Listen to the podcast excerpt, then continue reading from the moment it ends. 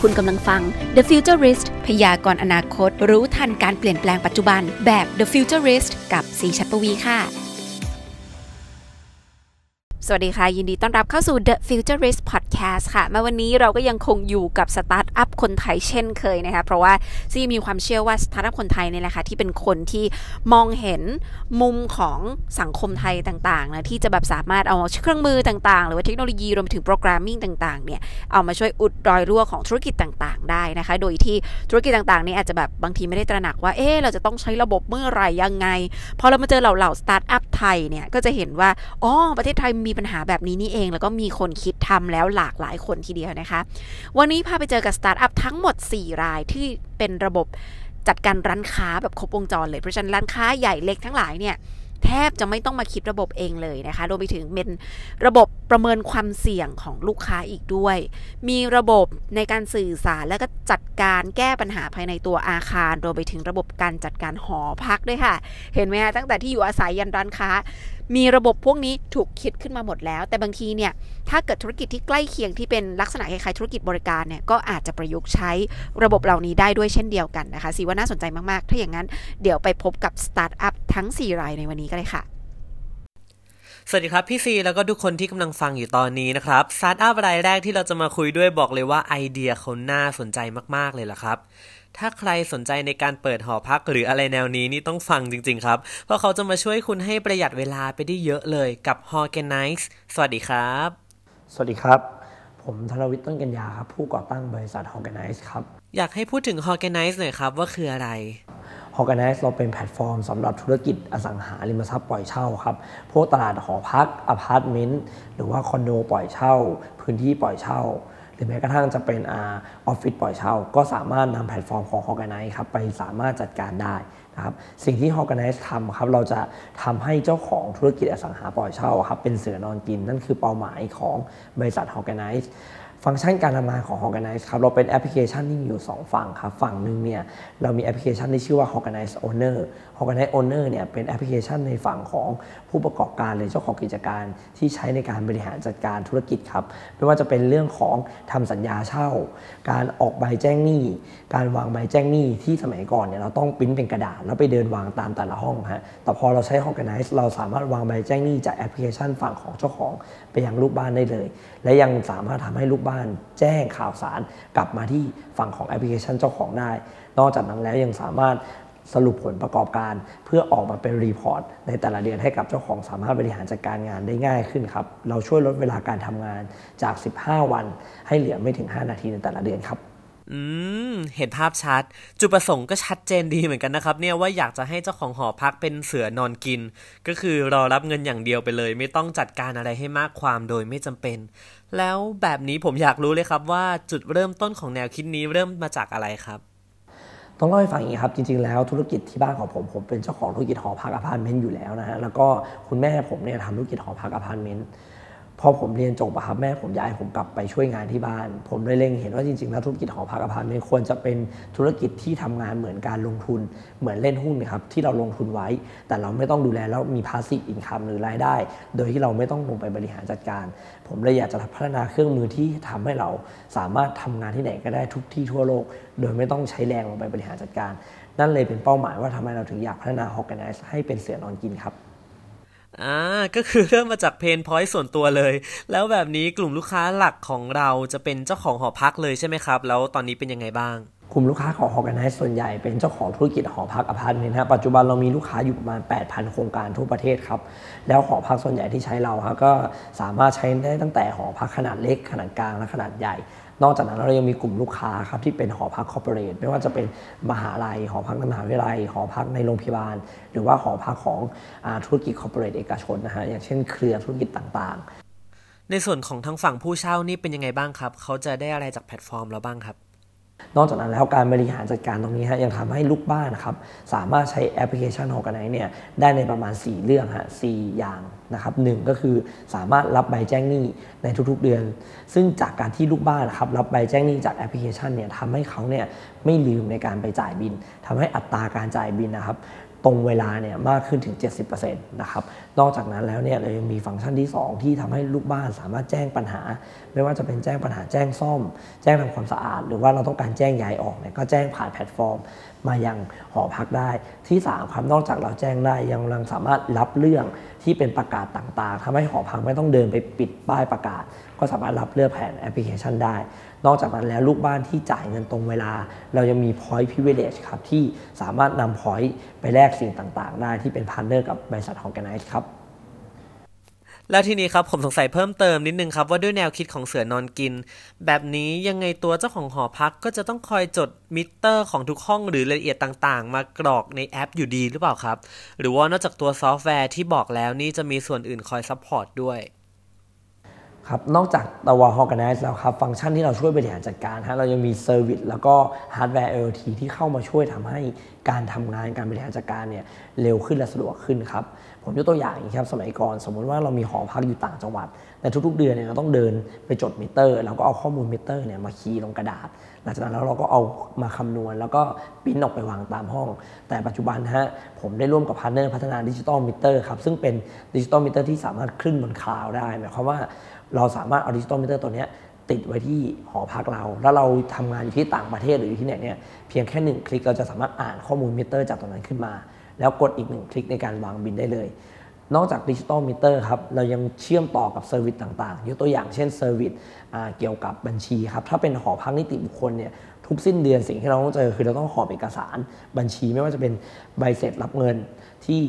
ลูกค้าจ่ายเงินเรามา หรือว่าค่าใช้จ่ายต่างๆ ให้เราจ่าย แล้วเอาใบเสร็จตรงเนี้ยส่งไปให้สำนักงานบัญชี ถือเอกสารเป็นตั้งๆครับแต่ถ้าเราทำบนแพลตฟอร์ม Horganice ผมมี partner ที่ทำแพลตฟอร์มบัญชี เราเชื่อม API ต่อกันครับทำให้ทุกสิ้นเดือนเนี่ยเพียงแค่กดส่งเอกสาร ระบบจะส่งเอกสารอัตโนมัติไปลงบัญชีทำให้เราสามารถปิดงบได้เร็วกว่าการรอปิดงบในแต่ละปีครับ โห ผมเชื่อแล้วครับว่าช่วยร่นระยะเวลาได้เหลือแค่ไม่กี่นาทีจริงๆ เพราะเรามีส่วน support ที่มันเชื่อมโยงร้อยเรียงกันเป็นกระบวนการได้หมดเลย แล้วทีนี้ถ้าผมสนใจล่ะครับ ต้องทำยังไงบ้าง ช่องทางการติดต่อของ Organize นะครับ จะมีตั้งแต่ Facebook นะครับ เข้าไปที่ Facebook Page Organize ครับ หรือว่าอีกช่องทางหนึ่งคือ จะทดลองใช้เนี่ยสามารถดาวน์โหลดแอปพลิเคชันนะครับ ชื่อว่า Organize Owner สำหรับเจ้าของ แล้วก็ Organize สำหรับผู้เช่านะครับ ใน App Store และ Play Store ได้เลยครับ สุดท้ายนี้อยากให้ฝากอะไรทิ้งท้ายหน่อยครับ ผมอยากฝากไว้อย่างนี้ครับว่าจริงๆ การทำธุรกิจนะครับการทำธุรกิจที่ดีครับคือการทำธุรกิจที่มีประสิทธิภาพ และเราใช้เวลาของเราซึ่งเป็นทรัพยากรที่มีค่าที่สุด ให้ได้เกิดประสิทธิภาพสูงสุดครับผมเชื่อว่า Organize จะเป็นเครื่องมือหนึ่งที่เข้ามาช่วยในการให้เราบริหารจัดการเวลาในการบริหารของเราได้ดี และลดความเสี่ยงในการบริหารธุรกิจขอบคุณครับ การทำธุรกิจที่ดีคือการทำธุรกิจที่มีประสิทธิภาพ และใช้ทรัพยากรที่มีค่าของเราได้อย่างมีประสิทธิภาพที่สุดอืผมชอบคำนี้มาก จริงครับนี่มันยุค 2020 จะ 2021 ละ แล้วถ้าเราแบบมัวมาจดมิเตอร์เองมานั่งทำรายการทุกอย่างเองก็คือเท่ากับเรากำลังใช้เวลาไปโดยเปล่าประโยชน์มาก เพราะตอนนี้เรามีเครื่องมือที่ช่วยเราได้แบบครบวงจรจริง ๆ ให้เราได้นำเวลาส่วนนี้ไปทำอย่างอื่นได้แทนนะฮะขอบคุณคุณธนวิทย์จาก Organize มากครับผมแล้วเดี๋ยวเรามาต่อเนื่องกันที่การจัดการทรัพยากรหรือพลังงานกันต่อเลยดีกว่านะครับ กับ Endless สวัสดีครับ ครับ ชื่อกฤษดาตั้งกิจนะครับ เป็น co-founder ของบริษัท ENRES ครับ อยากให้คุณกฤษฎาช่วยพูดถึง ENRES หน่อยครับ ว่าคืออะไรยังไงบ้างครับ ENRES เป็นแพลตฟอร์ม IoT ที่ช่วยดึงข้อมูลต่างๆ ในอาคารและโรงงานเนี่ยขึ้นมาประมวลผลแบบอัตโนมัติแบบออนไลน์ที่ทำให้ เจ้าของอาคารกับโรงงานเนี่ยเห็นพฤติกรรมการใช้งานได้อย่าง real-time ตลอดเวลา ช่วยทำให้ลดต้นทุนการจัดการและลดต้นทุนพลังงานให้กับอาคารและโรงงานครับและสิ่งที่สำคัญที่สุดคือช่วยลด unplanned downtime ที่อาจจะเกิดขึ้นได้ครับทีนี้อยากให้ช่วยอธิบายเพิ่มเติมนิดนึงครับว่า Endless นี่จะมาช่วยจัดการข้อมูลนี่คือยังไงบ้างครับ หรือว่าแบบไหนบ้างครับอย่างเช่นคือจริง ๆ สามารถจัดการข้อมูลได้ทั้งหมดเลยครับ ก็ถ้ายกตัวอย่างง่าย ๆ อย่างเช่น ถ้าจะเป็นการจัด จัดการข้อมูลอย่างใช้ไฟอย่างเงี้ยครับเราก็จะดูว่าพฤติกรรมการใช้ไฟเนี่ยเป็นยังไง มีช่วงไหนที่สามารถลดการใช้พลังงานได้หรือเปล่า โดยที่ผ่านๆมาเราก็ช่วยลดได้ตั้งแต่ 3 ถึงประมาณ 40%ครับขึ้นอยู่กับอาคารของโรงงานนั้นๆครับแล้วการวิเคราะห์นี่จะวิเคราะห์จากอะไรนะครับ เป็นพฤติกรรมของผู้ใช้หรือว่ายังไงเอ่อไม่ใช่มันจะเป็นการวิเคราะห์การใช้ไฟฟ้า ในระบบทั้งหมดเลยครับ ก็ดูว่าพฤติกรรมการใช้ไฟเป็นยังไง อย่างเช่น ตอนกลางวัน มีการใช้แอร์เยอะ มีการใช้ไฟเยอะ มีการใช้อะไรตรงไหนเยอะครับ มันก็จะไปช่วยทำให้เขาสามารถจัดการอาคารกับโรงงานได้มากง่ายยิ่งขึ้น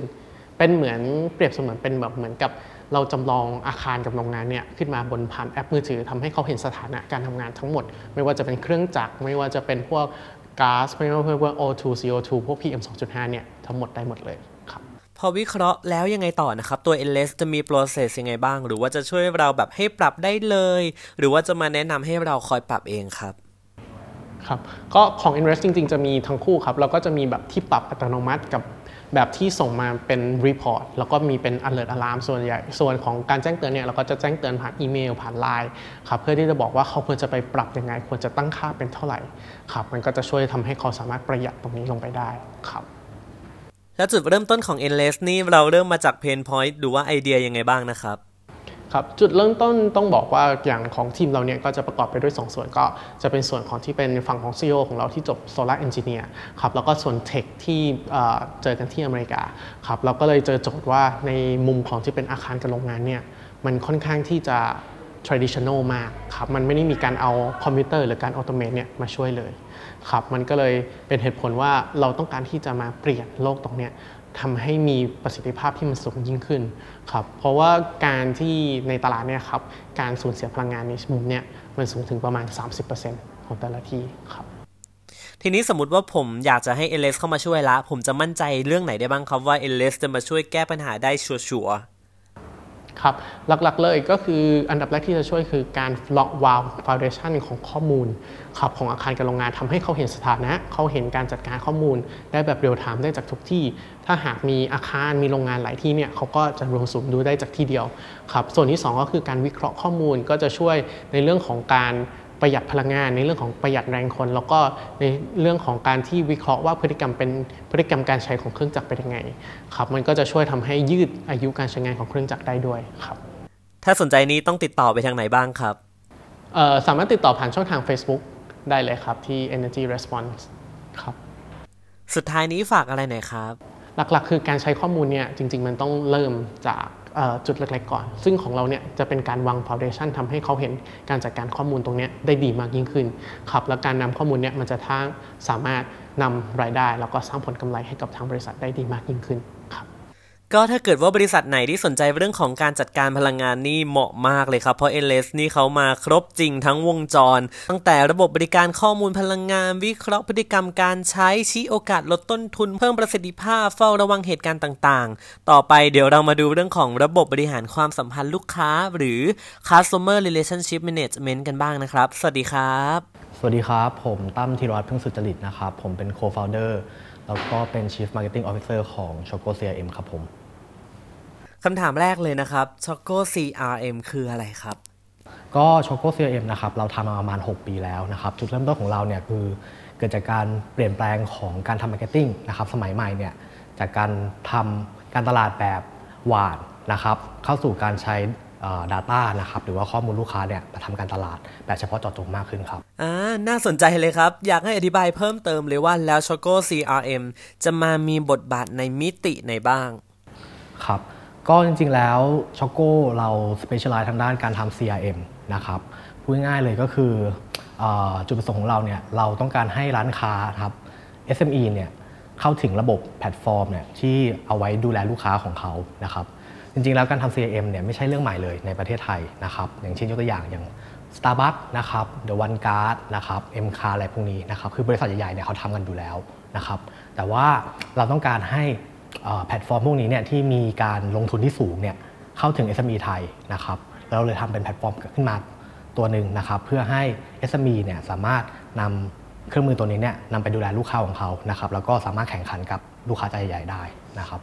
ก็คือถ้าผมอยากเปิดธุรกิจนี้ก็สามารถใช้ระบบของ Choco CRM มาช่วยจัดการได้เลยใช่ไหมครับ แล้วตัวระบบของเราจริง ๆ แล้วนี่มี process ยังไงบ้างนะครับ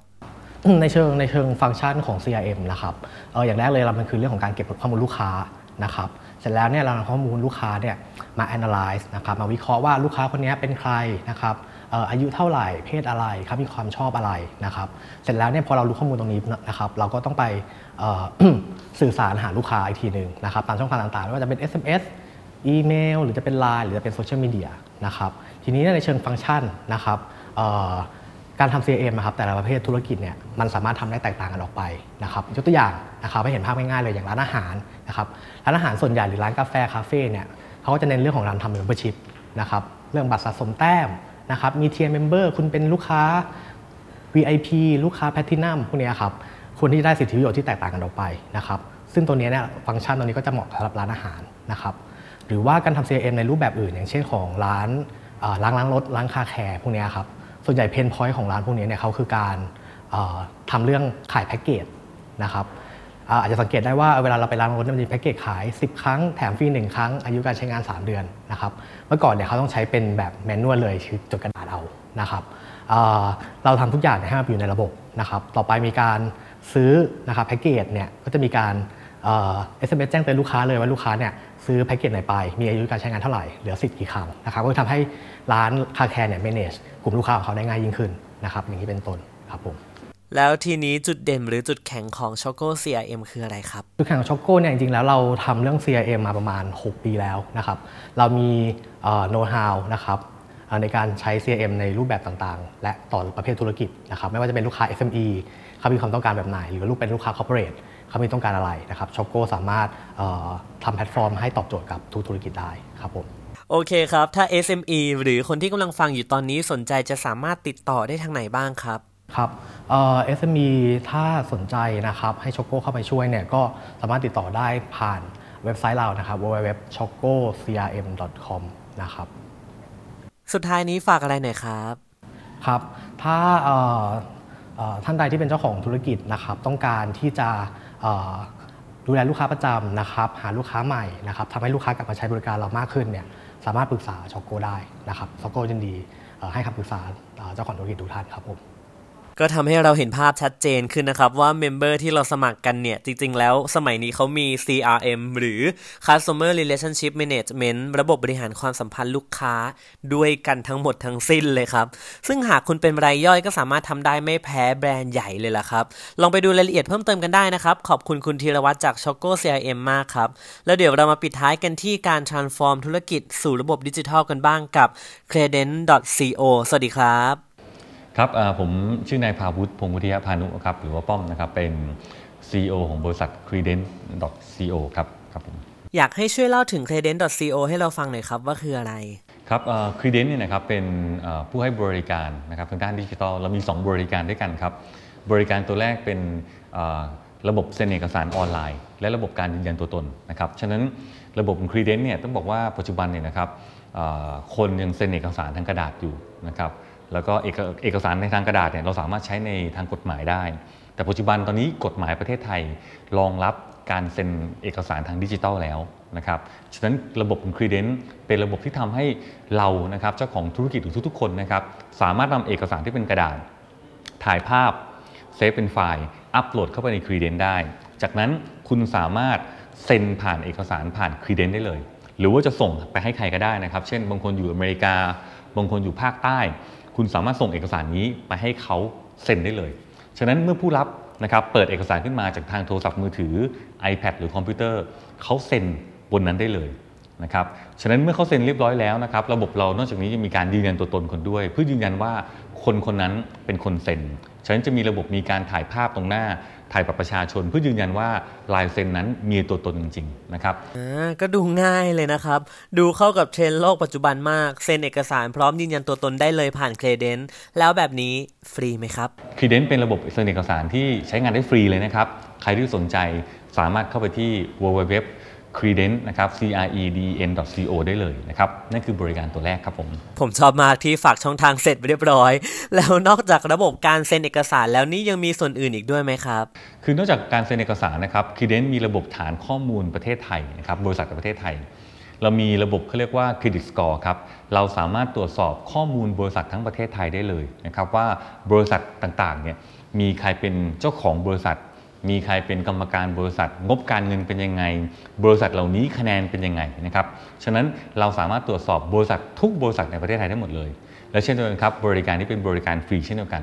ฉะนั้นหากเราต้องการตรวจสอบคู่ค้านะครับของเราว่าคู่ค้าของเราคนนี้เนี่ยนะครับเราจะปล่อยเครดิตให้เขาบริษัทนี้มีกำไรเท่าไหร่ขาดทุนหรือเปล่านะครับแล้วเจ้าของเป็นใครเพื่อทำให้เรามั่นใจมากขึ้นนะครับในการที่เราจะทำธุรกิจกับคนเหล่านั้นได้ครับผม สุดท้ายนี้ฝากอะไรหน่อยครับ ตอนนี้นะครับในโลกของดิจิทัลเปลี่ยนไปเยอะแล้วนะครับถ้าเกิดคุณยังทำธุรกิจแบบกระดาษ ยังทำงานแบบใช้แบบวิธีดั้งเดิมอยู่นะครับผมบอกว่านี่อันตรายมากครับ เพราะตอนนี้คู่แข่งจากต่างประเทศเข้ามา และคู่แข่งในประเทศก็เริ่มเก่งมากขึ้น ฉะนั้นเราเองต้องพยายามพัฒนาธุรกิจเราให้แข็งแรงมากขึ้น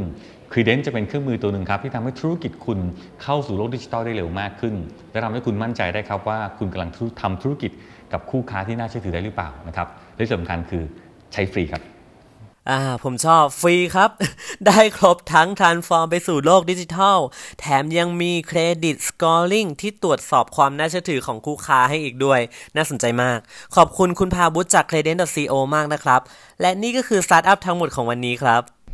เป็นยังไงกันบ้างล่ะคะสำหรับสตาร์ทอัพในวันนี้นะคะ สามารถเข้ามาช่วยผู้ประกอบการทั้งหลายดำเนินธุรกิจได้อย่างสะดวกสบาย และก็เป็นระบบมากขึ้นใช่ไหมคะ ถือว่าเป็นการลดภาระในการบริหารจัดการธุรกิจไปได้เยอะเลยทีเดียว ซึ่งทำให้สามารถมีเวลาไปพัฒนาต่อยอดธุรกิจตัวเอง ให้คิดการตลาดซะให้ทำกำไรดีขึ้น หรือว่าเหลือเวลาไปสำรวจตลาดดูบ้างว่าความต้องการของลูกค้ายุคปัจจุบันนี้เป็นยังไงนะคะทำได้ก็จะมีประสิทธิภาพมากยิ่งขึ้นนั่นเองค่ะซีก็แอบหวังนะว่ากลุ่มสตาร์ทอัพที่ซีพามาคุยในวันนี้เนี่ยน่าจะมีประโยชน์กับคุณผู้ฟังหลาย ๆ คนรวมไปถึง เช่นเคยค่ะ ยังมีเรื่องของข่าวสารด้านเทคโนโลยีที่อัปเดตในรอบสัปดาห์นี้โอ้มีการเปิดตัวเทคโนโลยีเยอะนะ ไปพบกับช่วงโต๊ะข่าวซีทีกันค่ะ สวัสดีครับ ยินดีต้อนรับกับเข้าสู่ช่วงโต๊ะข่าวซีทีกับกอล์ฟนะครับ ข่าวแรกเดี๋ยวเราขอมาเริ่มกันที่แพลตฟอร์มสตรีมมิ่งยอดนิยมอย่าง Netflix กันบ้างนะครับผม ซึ่งเมื่ออาทิตย์ที่ผ่านมาเขาได้มีการรายงานผลประกอบการประจำไตรมาสที่ 3 ของปี 2020 ออกมาแล้วครับผม ว่าขณะนี้เขามีจำนวนสมาชิกทั่วโลกแล้วกว่า 195.15 ล้านคน ซึ่งนับว่าเยอะมากเลยนะครับ และถึงแม้ว่าไตรมาสนี้เขาจะเพิ่มขึ้นจากไตรมาสที่ 2 เพียงแค่2.2 ล้านคนเท่านั้น แต่ก็ยังถือว่าอยู่ในเลขที่เขาคาดการไว้นะครับ เพราะว่าหากนับตั้งแต่ต้นปีเลยจริง ๆ ของ 2020 เนี่ยนะครับเขามีจำนวนสมาชิกที่เพิ่มขึ้นมากถึง 28 ล้านคนเลยนะครับนับว่าเป็นตัวเลขที่สูงมากด้วยสถานการณ์โควิดเองนี้นะครับผมก็ถึงแม้ว่าธุรกิจอื่น อาจจะมีการซบเซากันไปบ้างแต่ Netflix ช่วยโอกาสนี้ได้ไปเต็มๆเลยล่ะครับผมส่วนทางด้านรายได้ก็นับว่าเพิ่มมากขึ้นถึง 22.7%จากช่วงเดียวกันของปีก่อน เป็นทั้งหมดสุทธิอยู่ที่ 6,436 ล้านดอลลาร์ และมีกำไรสุทธิอยู่ที่ 790 ล้านดอลลาร์เลยทีเดียวครับ ข่าวที่2นะครับมาดูกันที่ข่าวนี้กันบ้างกับการที่กระทรวงยุติธรรมสหรัฐ หรือ Department of Justice ร่วมกับอายการใหญ่อีก 11 รัฐนะครับเขามีการยื่นฟ้อง Google ข้อหาผูกขาดบริการค้นหา และโฆษณาบนระบบค้นหา หรือ Search Advertising อย่างเป็นทางการนั่นเองครับ ซึ่งมีการชี้นะครับว่าเนื่องจาก Google เนี่ยเขาไปเซ็นสัญญา Exclusive กับบริษัทต่างๆ ไว้ เพื่อให้ตัวเองเป็นเครื่องมือค้นหาหลัก โดยมีการจ่ายเงินเป็นจำนวนหลักพันล้านดอลลาร์ต่อปีเลยนะครับ และในสัญญาบางฉบับมีเงื่อนไขอีกด้วยว่าห้ามติดตั้งเครื่องมือค้นหาของคู่แข่ง ส่งผลให้ไม่มีบริษัทใดขึ้นมาแข่งขันกับ Google ได้นั่นเองครับ แล้วพอเป็นแบบนี้ทาง Google เขาก็ไม่ยอมนะครับเขาก็เลยมีการออกมาแถลงไขเกี่ยวกับเรื่องนี้ด้วยเช่นกันนะครับ โดยมีการออกมาโต้ถึงประเด็นนี้ว่า สัญญาที่ทำกับบริษัทต่างๆ นั้นเนี่ยมันไม่ใช่สัญญาแบบ Exclusive อย่างที่ได้กล่าวอ้างนะ เนื่องจากบริษัทค้นหาอื่นๆ อย่าง Yahoo หรือ Bing เนี่ยนะครับเขาก็ได้มีการจ่ายเงินให้กับบริษัทต่างๆ ด้วยเช่นเดียวกัน แต่ของ Google ถูกเลือกออกมาแสดงเป็นอันดับแรก เพราะเป็นเครื่องมือที่ดีที่สุดต่างหากอะส่วนนี้ก็น่าสนใจนะครับว่าสรุปแล้วเขามีการผูกขาดหรือเปล่า หรือมันก็เป็นสิ่งที่ทุกบริษัททำกันเพียงแต่ Google โดดเด่นออกมาจนถูกเลือกให้แสดงผลออกมาเป็นอันดับแรกหรือเปล่า อันนี้ก็ต้องมาตามดูกันต่อนะครับ ว่าจะมีการโต้กลับออกมาอีกอย่างไร มาต่อกันที่ข่าวที่ 3 นะครับ เป็นมหกรรมของการแบน TikTok ที่เหมือนจะจบสิ้น แต่ก็ยังไม่จบสิ้นสักทีนะครับ ยังมีตอนต่อไปมาเรื่อยๆ ก็คือล่าสุดทางด้านองค์การคมนาคมของปากีสถานหรือ PTA เขาได้ตัดสินใจยกเลิกการแบนแอปพลิเคชัน TikTok อย่างเป็นทางการแล้วครับ จากก่อนหน้านี้ที่เขาได้ประกาศแบนไป เพราะว่าใน TikTok ของปากีสถานเนี่ยได้มีเนื้อหาลามก หรือว่าผิดศีลธรรมถูกปล่อยออกมาเป็นจำนวนมากจาก user หรือผู้ใช้งาน โดยที่เขาได้ให้เหตุผลนะครับว่าการที่เขายกเลิกการแบนครั้งนี้เนื่องจากเขามีการประชุมกับทีมผู้บริหารของ TikTok แล้ว แล้วผู้บริหารของ TikTok เขาได้มีการยืนยันว่าโอเค เขาจะมีการควบคุม แล้วก็จะมีการกลั่นกรองเนื้อหาบนแพลตฟอร์มเขาให้ดียิ่งขึ้น ซึ่งหากไม่เป็นไปตามเงื่อนไขนั้น ทาง PTA หรือองค์การคมนาคมของปากีสถาน เขาก็ได้บอกชัดเจนครับว่าเขาจะกลับมาแบนทันทีอย่างถาวร มากันที่ข่าวสุดท้ายกันบ้างนะครับ เพิ่งเปิดตัวไปได้ไม่นานเลยกับ Apple Watch SE ครับ ที่เกาหลีใต้ล่าสุดนะครับ เขาได้มีผู้ใช้จำนวน 6 ราย พอซื้อไปใช้แล้ว ปรากฏว่าพบปัญหาตัวเครื่องร้อนผิดปกติครับทำให้เกิดอาการแสบร้อนบริเวณข้อมือหรือบริเวณผิวหนังของเขานะครับขณะสวมใส่ และแถมนอกจากนี้ยังมีบางรายพบอีกด้วยครับ ว่าตัวเรือนน่ะเกิดอาการร้อนขึ้นขณะที่ชาร์จอยู่บนแท่นชาร์จ และในส่วนนี้ครับก็เลยคาดว่าน่าจะเป็นปัญหาจากการผลิตตัวเรือนในประเทศเกาหลีใต้นั่นเองนะครับ เพราะว่าก็ประเทศอื่นตอนนี้ยังไม่ได้มีรายงานส่วนนี้ออกมา มีเฉพาะที่เกาหลีใต้เท่านั้น โดยที่ 3 ใน 6 รายนี้นะครับเขาได้ทำรายการคืนเงินเป็นที่เรียบร้อยจาก Apple แล้ว ก็คงต้องมารอดูกันต่อนะครับว่า Apple จะมีการเคลื่อนไหวอย่างไรต่อไปกับประเด็นนี้ และนี่คือทั้งหมดของ The Futurist Podcast EP 16 ในวันนี้นะคะสำหรับอาทิตย์หน้านั้นสิจะพาทุกคนไปพบกับใคร เรื่องอะไรที่น่าสนใจบ้างคุณผู้ฟังติดตามกันได้ที่ช่องทางวิทยุ FM 89.5 และผ่านทางเพจของ C มีเกนกันได้นะคะ ติดตามพอดแคสต์ ฟังย้อนหลังได้ทางช่องทาง Apple Podcast Spotify แล้วก็ SoundCloud ได้ด้วยค่ะสำหรับวันนี้ลาไปก่อนแล้วนะคะ อย่าลืมมากดไลค์แล้วก็กดติดตามช่องทางเพจแล้วก็ YouTube ของสีด้วยนะคะ มีทิปส์มี how to ดีๆ เกี่ยวกับเทคโนโลยีเหมือนเช่นเคยเลยค่ะ สวัสดีค่ะ และคุณสามารถกลับมาติดตามฟังพอดแคสต์ดีๆที่ช่วยพยากรณ์อนาคต รู้ทันการเปลี่ยนแปลงปัจจุบันแบบ The Futurist ให้ทะยานสู่โลกอนาคตได้อย่างก้าวหน้าและมั่นคงนะคะสำหรับวันนี้ สวัสดีค่ะ